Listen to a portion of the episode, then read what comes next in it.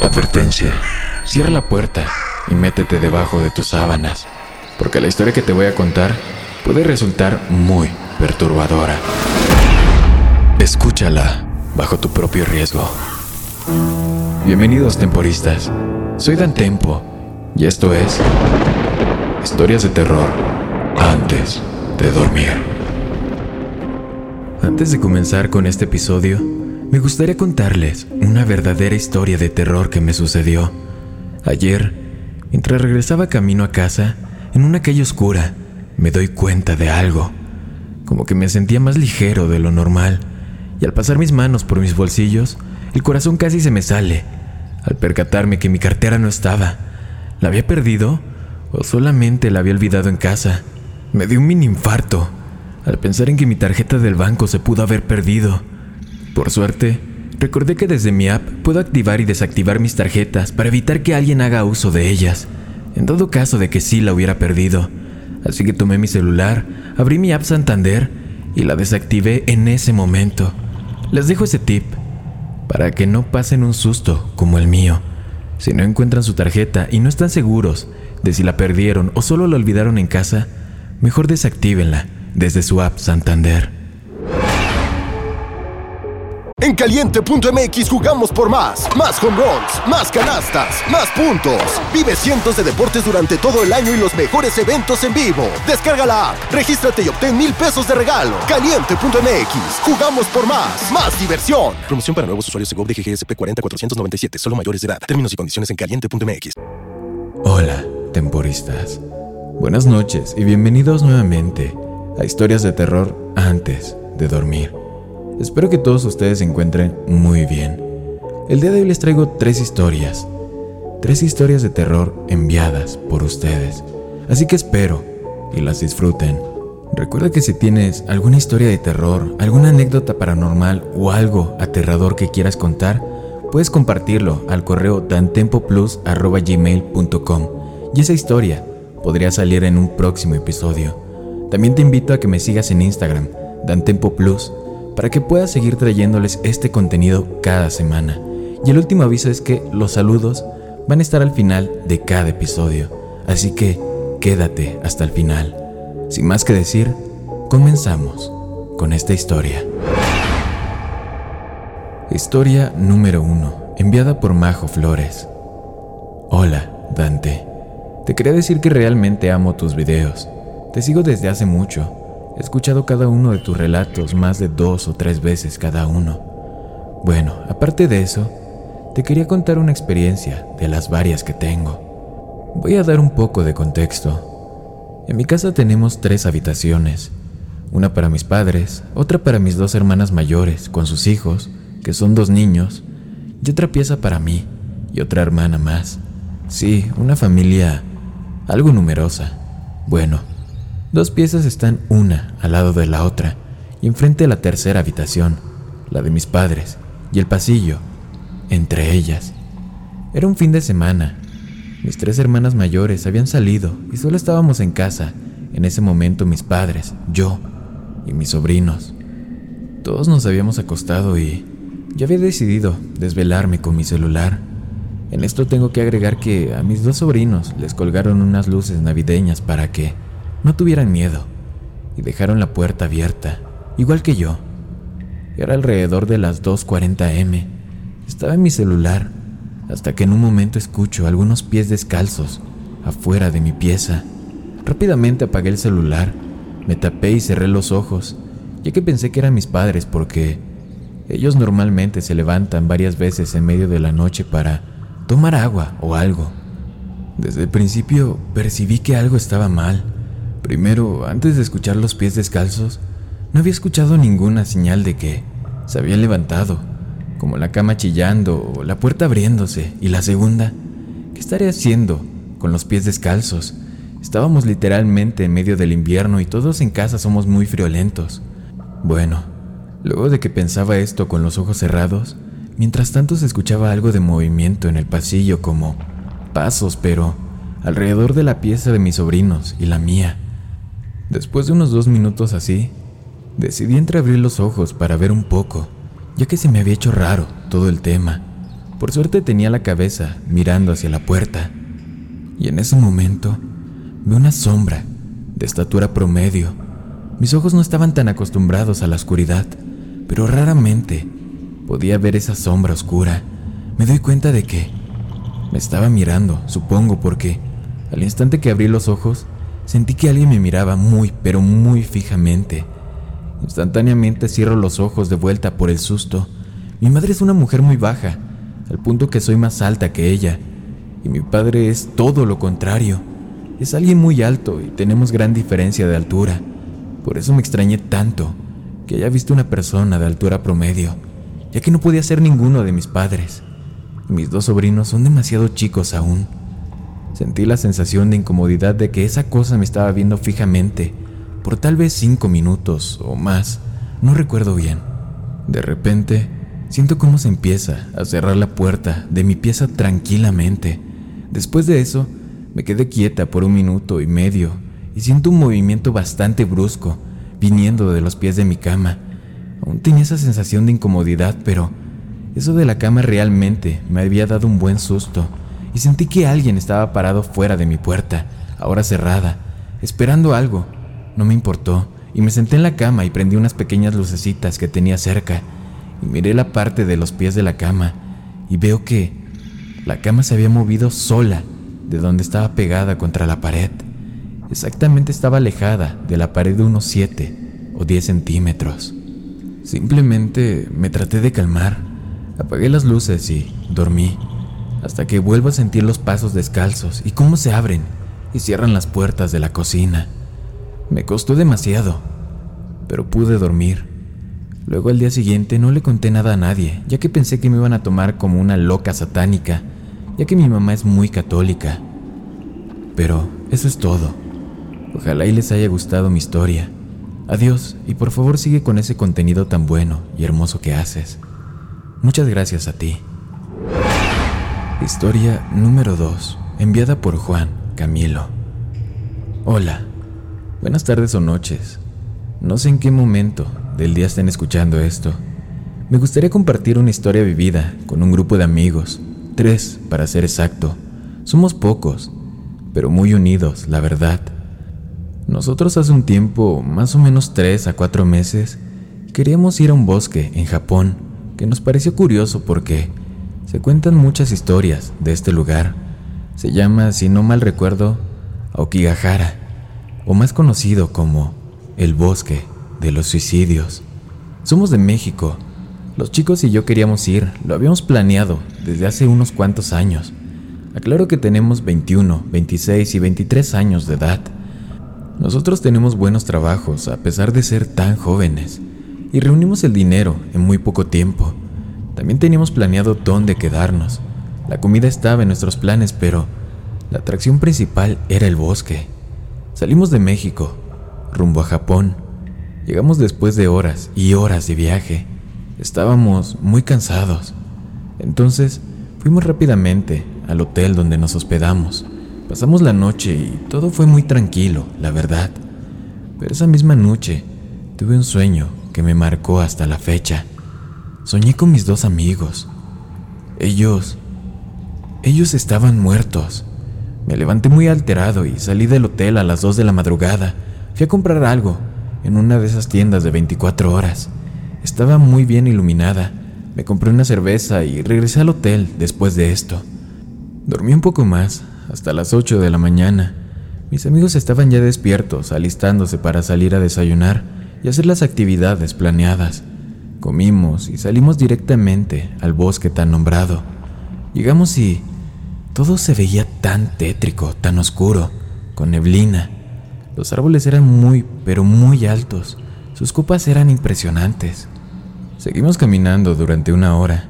Eran más o menos las dos de la tarde. Armamos una fogata y cocinamos nuestro almuerzo. Se me hizo muy extraño algo. Estaba todo muy tranquilo. Esperaba encontrar otra cosa por los relatos contados por los nativos, pero no le di importancia. Grave error. Me dormí después de comer y me desperté hasta las 5 de la tarde. En ese momento, mis amigos ya no estaban conmigo. Me alteré muchísimo. Recogí muy rápido mis cosas y Salí corriendo por el camino que creí que era por donde habíamos llegado, pero no fue el mismo camino, no era el maldito camino. Seguí, seguí corriendo, grité los nombres de mis amigos. En un momento escuché a uno de ellos, me guié por sus gritos y corrí para encontrar, para encontrar una escena que me heló la sangre. No me podía mover al verlo, estaba ahí, muerto en el piso. Tenía marcas en el cuello de unas enormes manos como las de una persona. Sabía que él estaba muerto, pero... pero aún seguía escuchando su voz, su maldita voz gritándome por ayuda. Después de unos minutos, reaccioné y salí de ahí lo más rápido posible. Estaba pensando en qué carajos había pasado. Corrí a través de los enormes árboles. En un punto me desmayé y caí. No sabía lo que había pasado en esos instantes. Me levanté unas horas después. Era medianoche lo supe por mi reloj. Sentí un horrible dolor en mi pierna. Vi un palo con una punta muy afilada llena de sangre, de mi propia sangre, clavado en mi pierna. Lo saqué rápidamente de mi herida sentí un increíble dolor que nunca antes había experimentado. Tomé una pequeña cuerda que tenía en la mochila e hice un torniquete. Me levanté con muchísima dificultad y con lágrimas cayendo por mi rostro. Caminé y caminé hasta donde pude. Estaba sangrando muchísimo. Instantes después, simplemente me desmayé de nuevo. Pero esta vez, desperté un tiempo después. Para mí tan solo fueron horas, pero en realidad fueron días completos en un hospital. Mi pierna no estaba sangrando más. Una enfermera me estaba viendo en completo shock. Yo lo único que pude hacer fue hacer una pequeña sonrisa y, ya rápidamente fue por el doctor. Él me hablaba, pero no entendía nada. Se dio rápidamente cuenta de que no hablaba japonés y empezó a hablar en español, un español que apenas podía entender.